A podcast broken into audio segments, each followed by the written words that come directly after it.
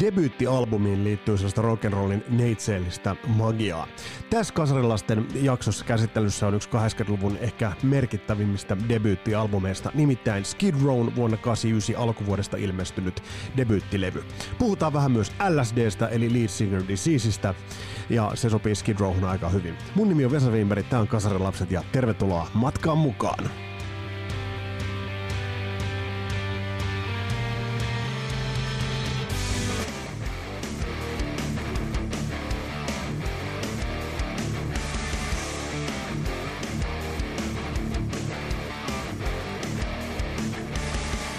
Kiitokset edellisessä jaksossa vierailleille Panu Markkaselle. Käytiin Slayer läpi, tuossa tuli mukavasti palautetta ja hyvä niin, ja laittakaa palautetta tulemaan vastaisuudessakin. Mutta hei, tässä jaksossa käsittelyssä toi Skid Rown debyyttialbumi, mutta ennen kuin mennään sen käsittelyyn, niin puhutaan noita debyyttialbumeita pikkasen tarkemmin. Se itse asiassa voi olla bändille vähän niin kuin joko tai, että sellaista välimaastoa harvemmin, harmaata massaa harvemmin tuntuu olevan. Eli oikeastaan niin kuin debyyttialbumit voi jakaa niin kuin kahteen leiriin. Et joko se on hapuilua, linjanhakua, semmoinen niin kuin kädenvilautus, heilautus, että hei, tässä ollaan, tai sitten se on todella kova milestone.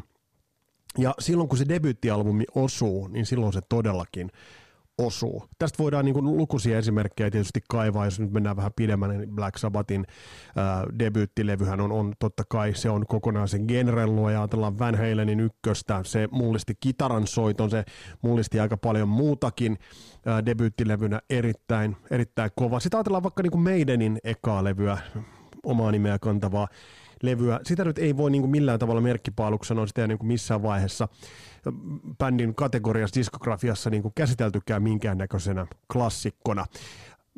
No, sitten tullaan Metallicaan, Killemall.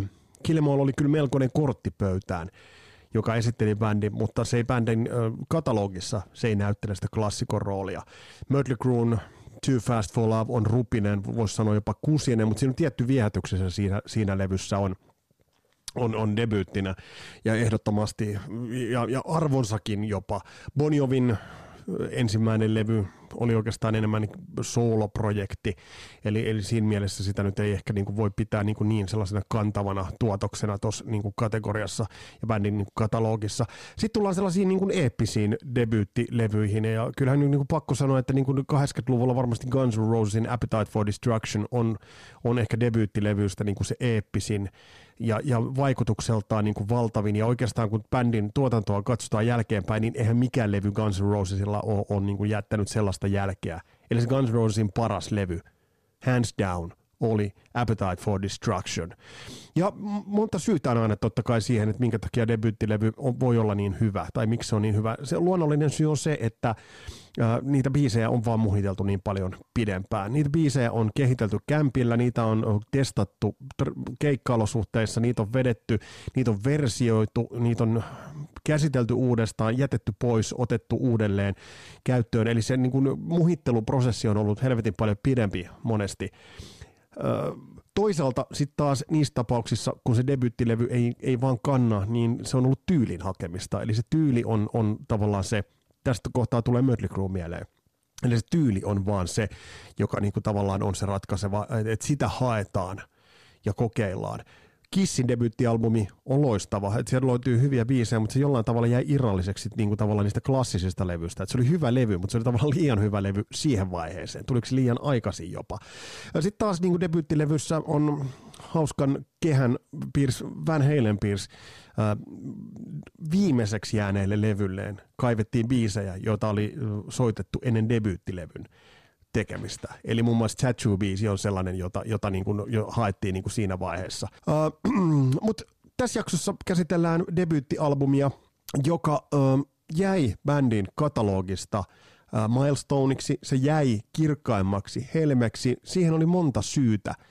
Mutta myös siihen oli monta syytä, että minkä takia se jäi bändin kirkkaimmaksi helmeksi, eikä bändi kyennyt sitä ylittämään. Kakkoslevyllä jotenkuten hyvä haku, mutta pakka sitten kyllä hajosi. Tämä Sophomore Jinxhän on aika monella tämä niin kuin kakkoslevyn tämmöinen kirous. Se tulee monella bändillä kyseeseen. Mutta kuten todettua, tässä Kasarilasten jaksossa käsitellään tammikuussa 1989 ilmestynyt Skid Rown debyyttialbumi.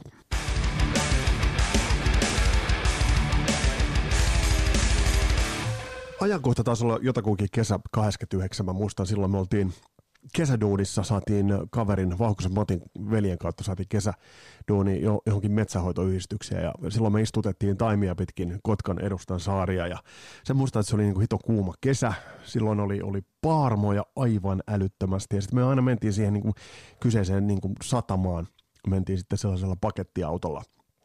Ja jossa me sitten matkustettiin sieltä takaloostarissa, nyt varmasti ehkä ihan laillista ollut, mut kuitenkin, no siellä sitten matkustettiin ja tultiin yhdeltä keikalta, ja mä muistan elävästi, me tultiin Itärannasta, Suuliskan Itärannasta ajettiin, ja me tultiin sieltä hautausmaan vieritse, kun Matti kaivoi mankan esille, ja sanoi, että ootko kuullut tätä, ja muistan me oltiin siinä jotakuinkin yläkiskan kohdalla, kun Matti painoi playtä ja sieltä kuului tämä. Mä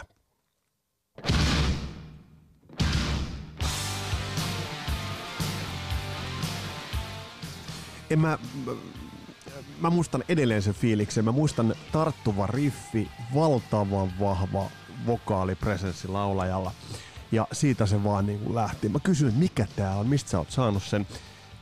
Matti oli hengas silloin Turvalan porukoiden kanssa. Se oli vähän sellaista porukkaa, minne mä en ikinä niin kuin sitten päässyt. Ja sieltä tuli aina kaikkea niin kuin siistiä, makeita musiikkia, tuli sitten niin kuin muuallekin Kotkaan. Ja tää oli yksi niistä bändeistä. Mä kysyin heti, mikä bändi? Skid Row oli bändi.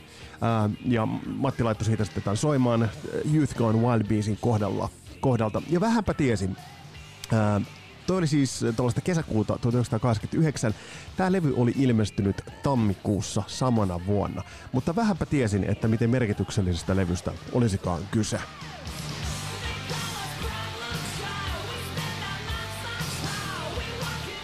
Tässä jaksossa tarkoitus käsitellä ilmiönä musiikillisesti ja sitten vähän muutenkin Skid Rown uraa ja tätä levyä, joka on kerrassaan briljantti monellakin tapaa.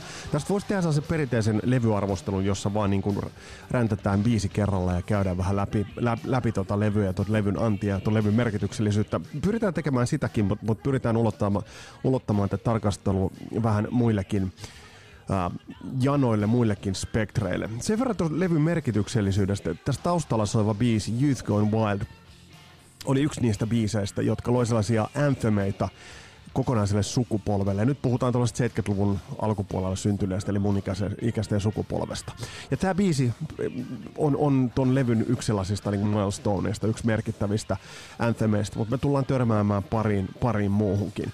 Mutta tämä on musiikillisesti mielenkiintoinen. Tämä yhdistää rockia, tämä yhdistää metallia, ja mä yritän vähän nyt puristaa niin kuin sellaiseen simpukan kuoreen sen, että mistä tässä kaiken kaikkiaan on kysymys. Monestihan Skid Row mielletään aika lailla, että se on Sebastian Bachin tavallaan luomusta, että hän on siinä se kantava voima. Totta kai esimerkiksi tällä ensimmäisellä levyllä Sebastian Bachin vokaalit ovat ihan siis poikkeuksellisia. Paitsi että kaveri oli visuaalisesti helvetin vaikuttava näky, niin myös vokaaleiltaan erittäin kykenevä, laaja ääniala, upea tulkitsija. Tullaan löytää tuosta vielä upeita esimerkkejä tuosta asiasta. Mutta on mielenkiintoista se, tästä asiasta kun kävin tuolla Kasarilapset Facebookissa, kävin vähän keskustelua ennakkoon, niin Sami, joka on vinkannut paitsi loistavia ruokareseptejä, niin vinkannut pari otteeseen aika mielenkiintoisia faktoja ja mielenkiintoisia niin kuin nyansseja liittyen erilaisiin bändeihin. Ja myös Skid Rowsta Samilla oli todella mielenkiintoinen esimerkki. Nimittäin bändihän sai alkunsa New Jerseyssä vuonna 1986. Dave Sabo, The Snake Sabo ja Rachel Bolan pistivät bändin pystyyn, mutta tuossa vaiheessa Sebastian Bachista ei ollut vielä tietoakaan, koska oli jonkun verran nuorempi. Ja ensimmäiseksi laulajaksi tuli Matt Fallon. Ja mä aloin pohtia sellaista asiaa, että kun mun mielestä tuolla levyllä on aika metallinen soundi. Mua vähän yllättää se, että on debyyttilevyn soundi, jos nyt ajatellaan muita tuon aikalaisdebyyttejä, tai ajatellaan nyt vaikkapa paria vuotta aikaisemmin ilmestynyttä Guns Rosesin Appetite for Destructionia, joka tuossa intropuhassakin mainittiin, niin se on raan rock, se on soundeltaan aika luomu. Siinä missä sitten taas Skid Rown debyyttialbumi on hyvin metallinen ja sitä selittää se, että siellä on tuottajana Michael Wagner, jota ollaan sivuttu tässäkin podcastissa, on tuottanut lukuisia kasarin bändejä, muun muassa Janet Jackson, ja on tuottanut muun muassa Lordia. Eli on tuottanut isoa katrasta nimenomaan niin kuin tuota kasarisoundia. Mä en tiennyt sitä, että hänhän oli siis alunperin saksalainen, ja se, että miten hän päätyi sitten niin kuin tuonne Jenkkilään, niin oli se, että hän teki Don Dockenin albumin Saksassa vuonna 1979. Dockenia ei ole muuten käsitelty, en tiedä pitäisikö meidän käsitellä Dockenia jossain vaiheessa. Vuonna 1979, ja sitten muutti Jenkkeihin ja alkoi siellä tekemään musiikkiuraa. Ja voidaan sanoa, että on yksi vaikutusvaltaisimmista tuottajista, mitä 80-luvulla hääräsi varmasti niin kuin Mutt Langen ja Bob Rockin ohella. On siellä muitakin loistavia tuottajia, mutta nämä nyt niin kuin kasarilapset keskiössä, niin kuin nämä tuottajat ovat niin vahvasti ovat tehneet sellaisia levyjä, jotka tämän podcastin niin kuin keskiössä ovat niin tiivisti. Mutta yhtä kaikki, mua yllätti se, että, ja nyt jälkeenpäin varsinkin on yllättänyt se, että tuo Skid Row soundi on niin metallinen. Mutta Sami vinkkasi loistavan mielenkiintoisen löydön vuodet 86, nimittäin Skid Rowssa tolloin oli kokoonpano joltisenkin muuten sama, mutta laulajana on Matt Fallon. Ja kun kuuntelee tuota demoa vuodet 86, eli tämä on siis 3 vuotta ennen sen debyyttilevyn ilmestymistä, niin tämä on tosi mielenkiintoinen. Ottakaa tyyppejä. Tässä on niin sama biisi, eli lähdetään tuon Youth Gone Wildilla. Tämä on vähän hitaampi, mutta sovitus on aika lailla sama. No siinä tulee, sit Matt Fallon tulee ensimmäistä kertaa äänet, eihän se niinku Sebastian Bachin niinku piippuja hänellä ei ole. Mutta kuitenkaan kun lähtee, niinku, että ei tässä niin isosta erosta loppujen lopuksi ole kysymys.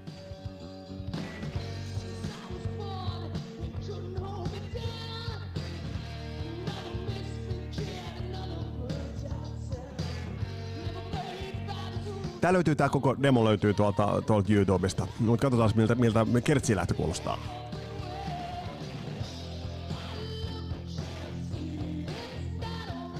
Eli tässä kuulee nyt sen että tämä metallinen soundi oli jo olemassa siellä Skid Rown DNAssa jo alun perinkin. Eli tavallaan, että se ei nyt sinällään olekaan sit niin iso yllätys. Ei tämä nyt niin erilainen ole.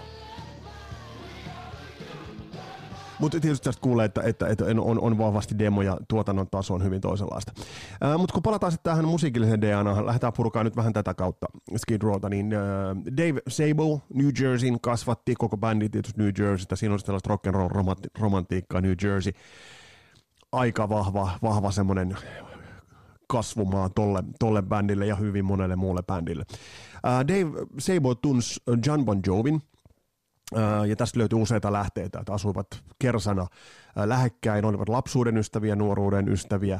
Tätä mä en tiennyt, mikäli tämä pitää paikkansa, että Dave Sabo olisi soittanut kitaraa myös Runaway-biisissä. Mulla on ollut sellainen käsitys, että se on Aldo Nova, joka siinä soittaa, mutta tämä nyt on paristakin lähteestä. Toki tämä nyt on vähän tällaista Wikipedia-tason lähdettä. Mutta kuitenkin, tuo on mielenkiintoinen jos tuo niin kuin pitää paikkansa. Mutta kuitenkin Dave Sabo ja John Bon Jovi tekivät diilin, vähän niin kuin Blood on Blood-kappaleessa tehdään tällaisia diilejä.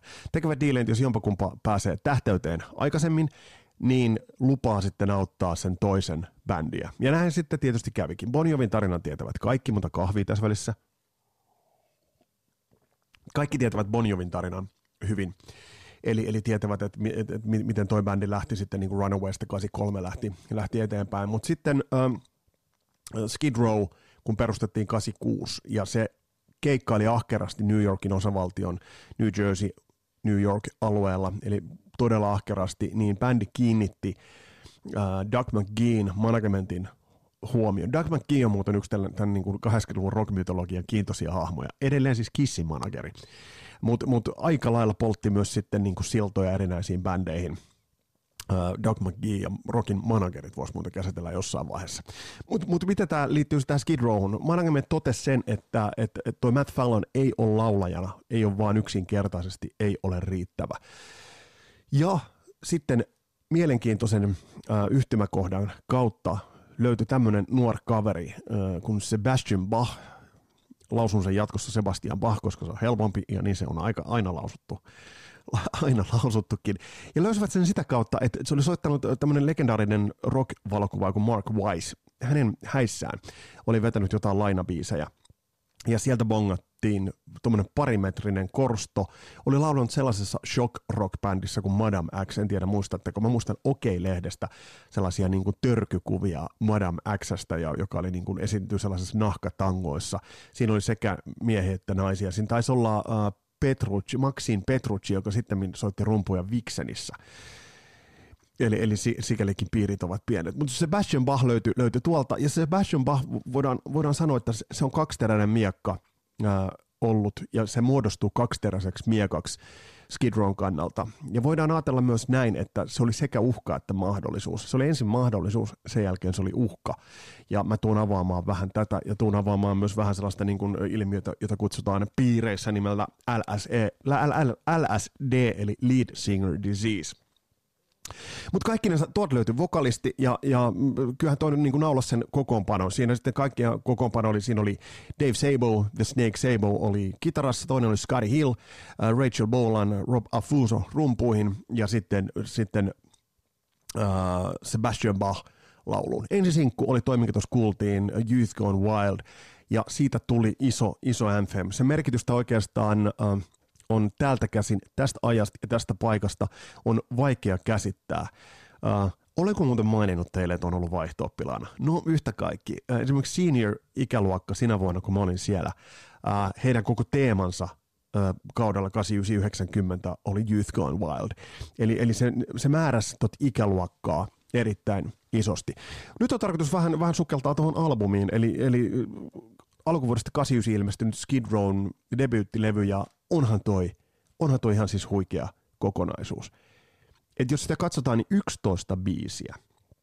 Sen verran voidaan merkitystä jo tässä vaiheessa teille avata, että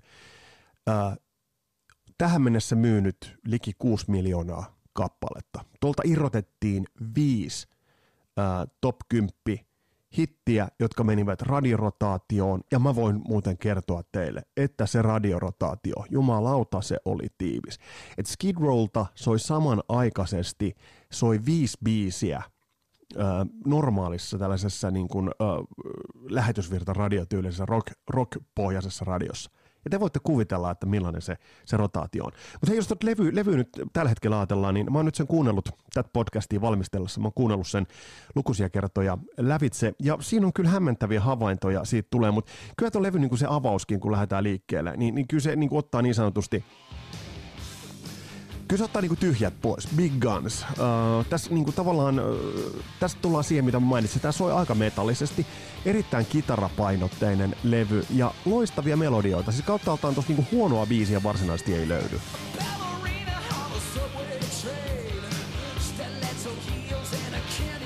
Still at your heels and a candy cane, loistavaa kasarilyriikkaa. Don't try this at home, kids. Mutta levyllä on sekä albumiraitoja, mutta sitten siellä on sellaisia bangereita, ja ne bangerit ovat niin kuin, käydään ne tossa vielä läpi, mutta nämä albumiraidatkin erittäin solidia.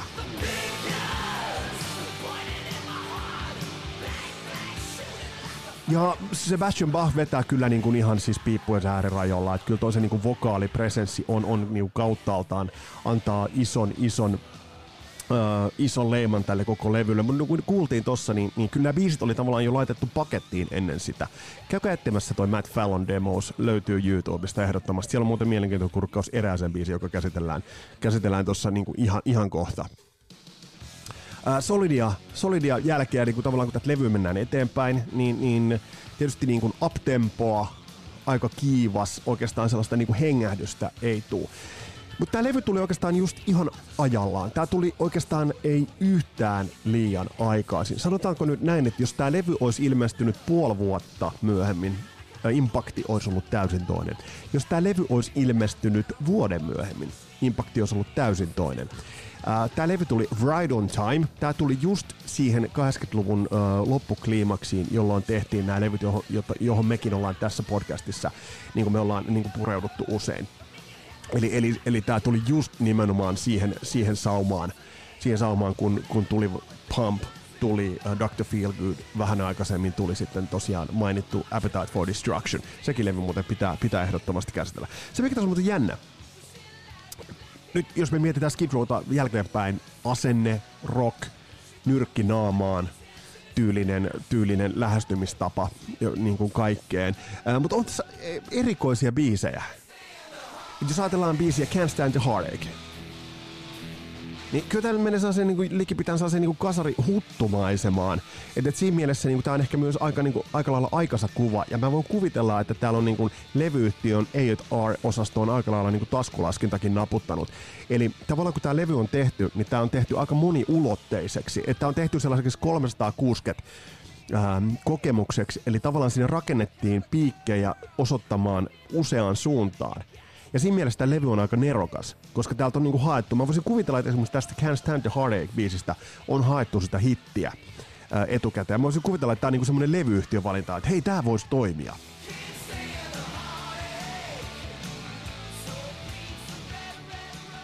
Mut siirrytään tosta kappaleanalogiasta, siirrytään vähän sellaiseen aika-ajalliseen analogiaan. Silloin kun mä menin uudelle mantereelle, niin silloin tapahtui sinkkujulkaisu. Ja silloin irrotettiin toinen sinkku tuolta levyltä. Ja voisi sanoa, että se niin kuin osaltaan muutti kaiken.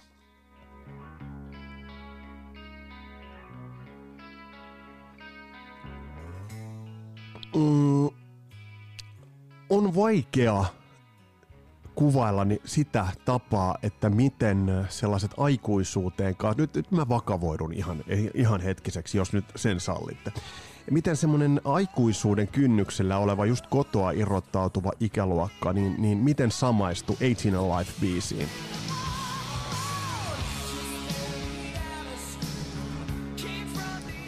Mulla tulee mieleen sellaiset niin kuin muistikuvat, että ajetaan sellaista freewaytä autolla ja auto täynnä teinejä ja tätä biisiä kaikki laulavat. Kaikki laulavat tätä biisiä ääneen. Tätä kuunnellaan monta kertaa peräkkäin, koska se tuli radiosta jatkuvasti. Tässä tullaan Skid Rown yhteen elementtiin, eli vaikka bändi muistetaan tuollaisesta Attitude Rock Rollista, niin Skid Row on mestarillinen bändi biisinkirjoituksen osalta, mutta myös nämä ballaadit. Eli tässähän nyt puhutaan sellaisesta, josta niin genreä jollain tavalla niin kuin nyt tällä hetkellä miettii, niin tämä on sellainen likipitään möhkäle ballaadi. Eli massiivinen kertsi, tämmöinen hidas tempo, rakennettu taitavasti niin kuin melodioiden kannalta. Ja tämä on semmoinen taiteenlaji, että tämän niin kuin harvat ovat hallinneet niin tyylipuhtaasti siten, että tähän uitetaan myös asenne. Kuunnakas tää.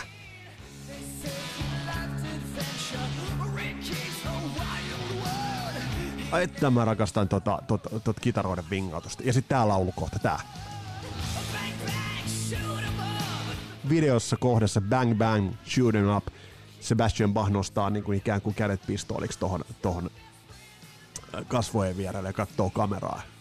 Siis eeppisiä hetkiä. Video loistava. Hyvät videot muuten Skid Rowlla aina. Eli ei mennyt tällaisiin niin kuin Bon Jovi-tyylisiin niin kuin ihan korneimpiin videoihin.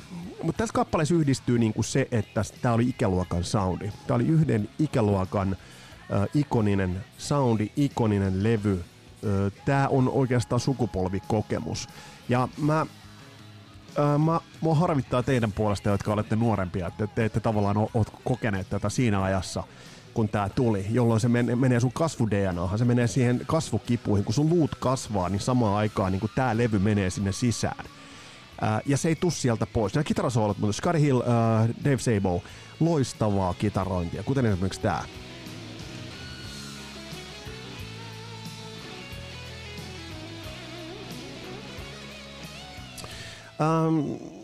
Ja tämä ei jäänyt suinkaan niin kuin tähän. Että siinä, missä esimerkiksi Def Leppardin hysteria oli niin kuin hittiä hitin perään, kuten siitä on sanottu, että all killers, no fillers, niin tästä levystä voidaan sanoa samaa. Mutta tämä yhdisti niin kuin tavallaan sen albumi rock-uskottavan paahtamisen, mutta se yhdisti sen myös sitten niin kuin näihin loistaviin sinkkubiiseihin.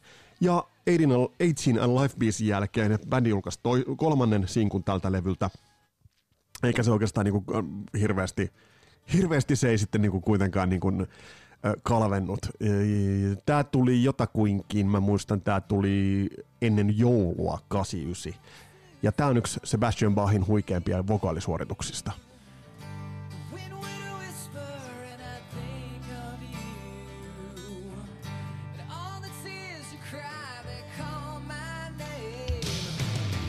Eli puhutaan I Remember You-kappaleesta. Ja tämä jatkaa tuota 18 Lifein viitottamaa tietä.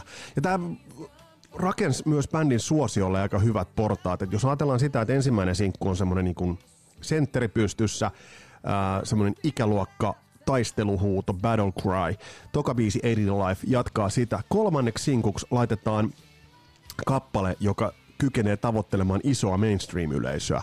Ja mun mielestä se on niin kuin aika nerokasta strategiaa. Huikea kertsi, huikea.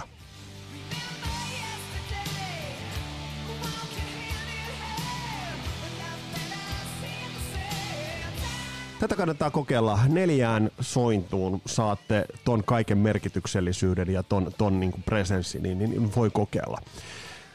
Tässä kohtaa kannattaa ottaa nyt tarkastella se, että miten bändi rundas. Bändi oli siis lämpännyt Bon Jovia jo ennen tot ekaa levyä. Mut mielenkiintoista on katsoa se, että miten management ohjasi bändin tien päälle ja millaisiin support-slotteihin.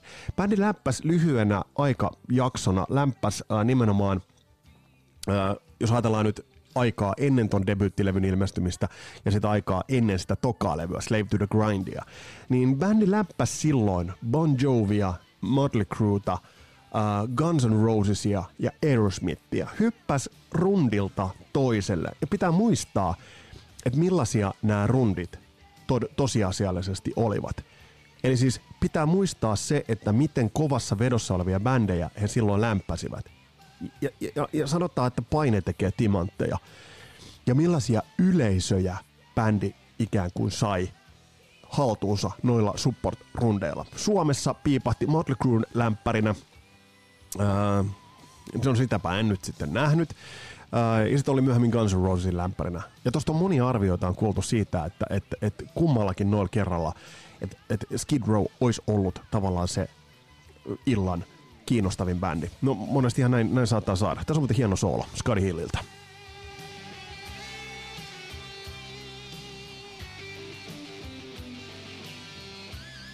Eli hienoa kitarointia täällä levy sisältää. Tosiasiallisesti ei nyt ehkä mitään Steve Vai-osastoa, mutta se nyt ei tähän ole sopinutkaan, mutta erittäin tyylikkäitä sooloja. Sieltä löytyy sekä tekniikkaa että aikalaissoundia, että niin kuin siis kaikkea hyvää osaamista.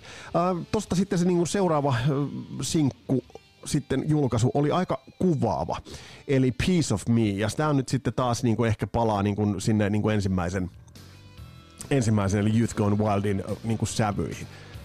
Ja tästä päästään siihen lead singer diseaseen.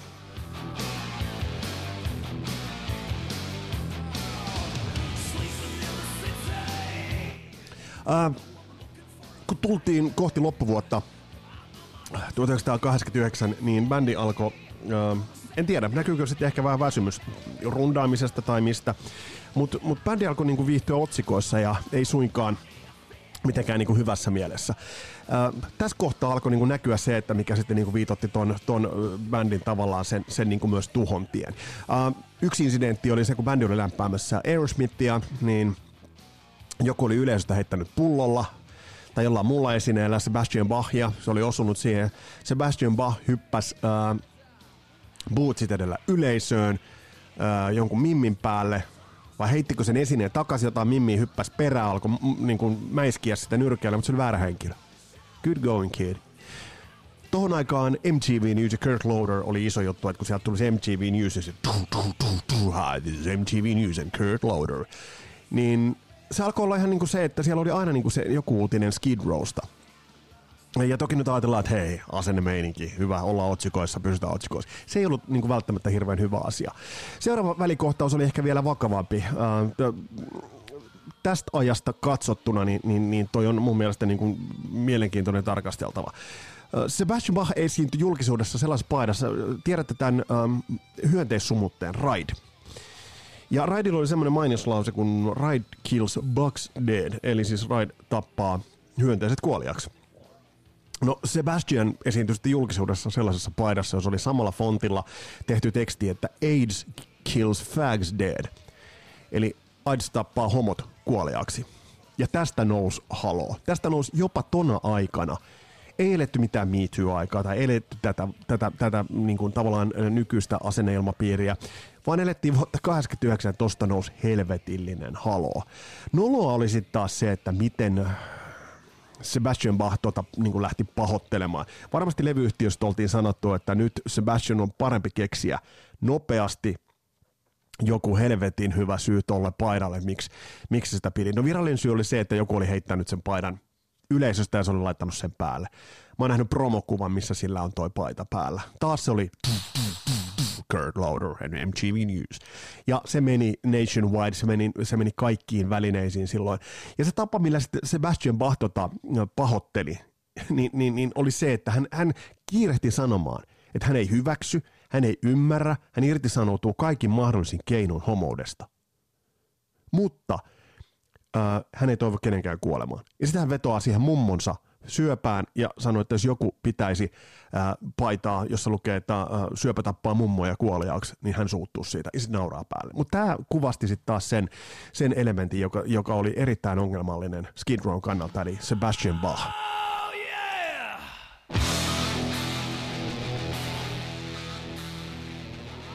Kantava voima, musiikillisesti valtavan hieno esikuva, siis tai ei esikuva vaan frontman, valtavan hieno frontman. Mutta mitä tulee tuohon kaikkeen muuhun, niin erittäin raskas muun bändin kannalta.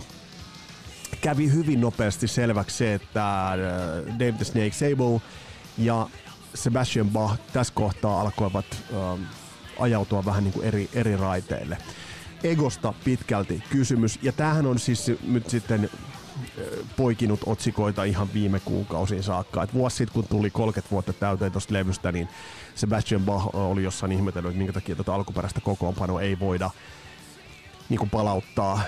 Dave the Snake Sabo sanoi, että ei missään nimessä. Että viimeksi olivat samassa huoneessa vuonna 1996, sen jälkeen eivät ole olleet samassa huoneessa Sebastian Bachin kanssa, eivätkä tule olemaan. Sebastian Bachin oma ura ei ole lähtenyt oikeastaan niin kuin mitenkään merkittävästi, mutta niinhän se on, että David Lee Rothia lukuun ottamatta niin tuollaista soololaulajia se on jo, unohdin, Ozzy Osbourne.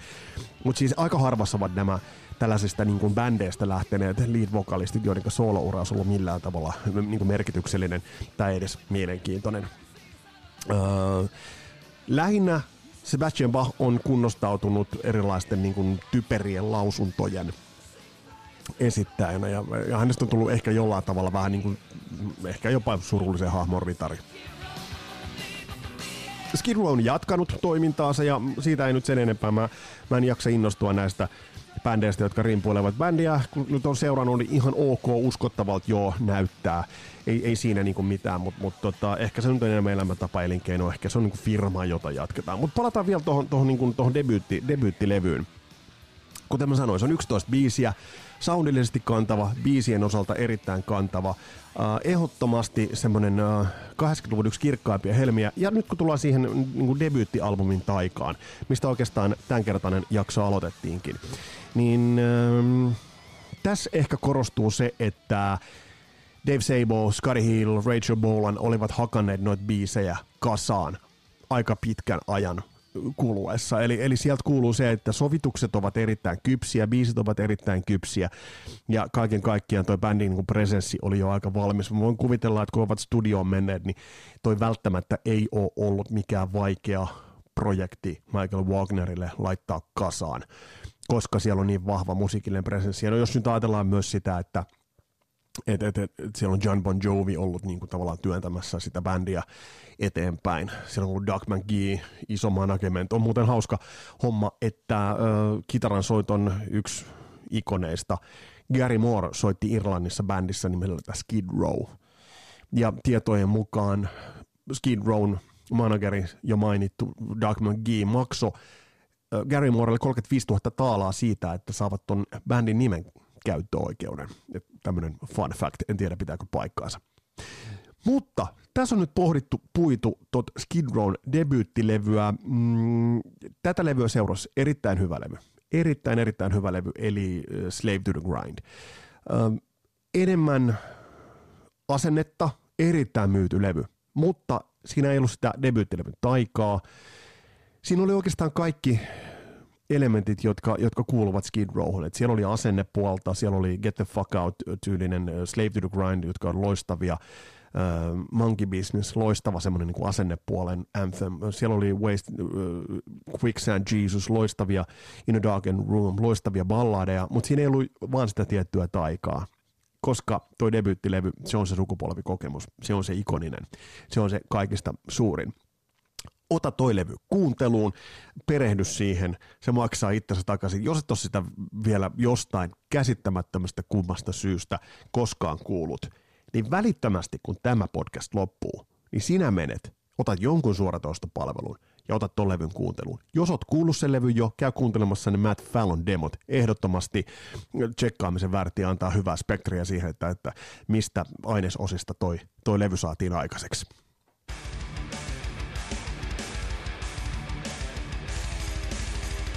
Tässä oli tämänkertainen Kasarilapset-jakso. Paljon on taas tullut pämistyä, paljon myös mielessä. Korona riivaa, korona vaivaa, ei vaivuta sen alle millään tavalla. Pidetään päät pystyssä, ollaan varovaisia, pestään kädet ja pidetään ne turvavälit, kuunnellaan podcasteja paljon, kuunnellaan kasarilapsia. Pistä kommenttia, pistä jakoon, pistä mielipiteitä ja laittakaa ehdotuksia, eli mitä käsitellään. Mulla on pari semmoista aika huikein hyvää ideaa, mitkä tullaan lähiaikoina toteuttamaan, mutta mä en niitä spoilaa teille vielä.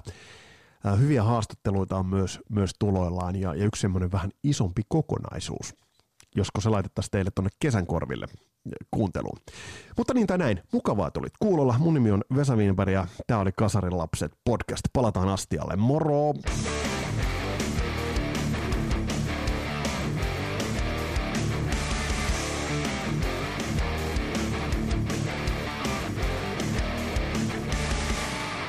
It's another empty head. It's another empty bottle. Oi, this is Bob Scott from AC/DC. You're listening to Kasarilapset. Shazbat. Nado, nado.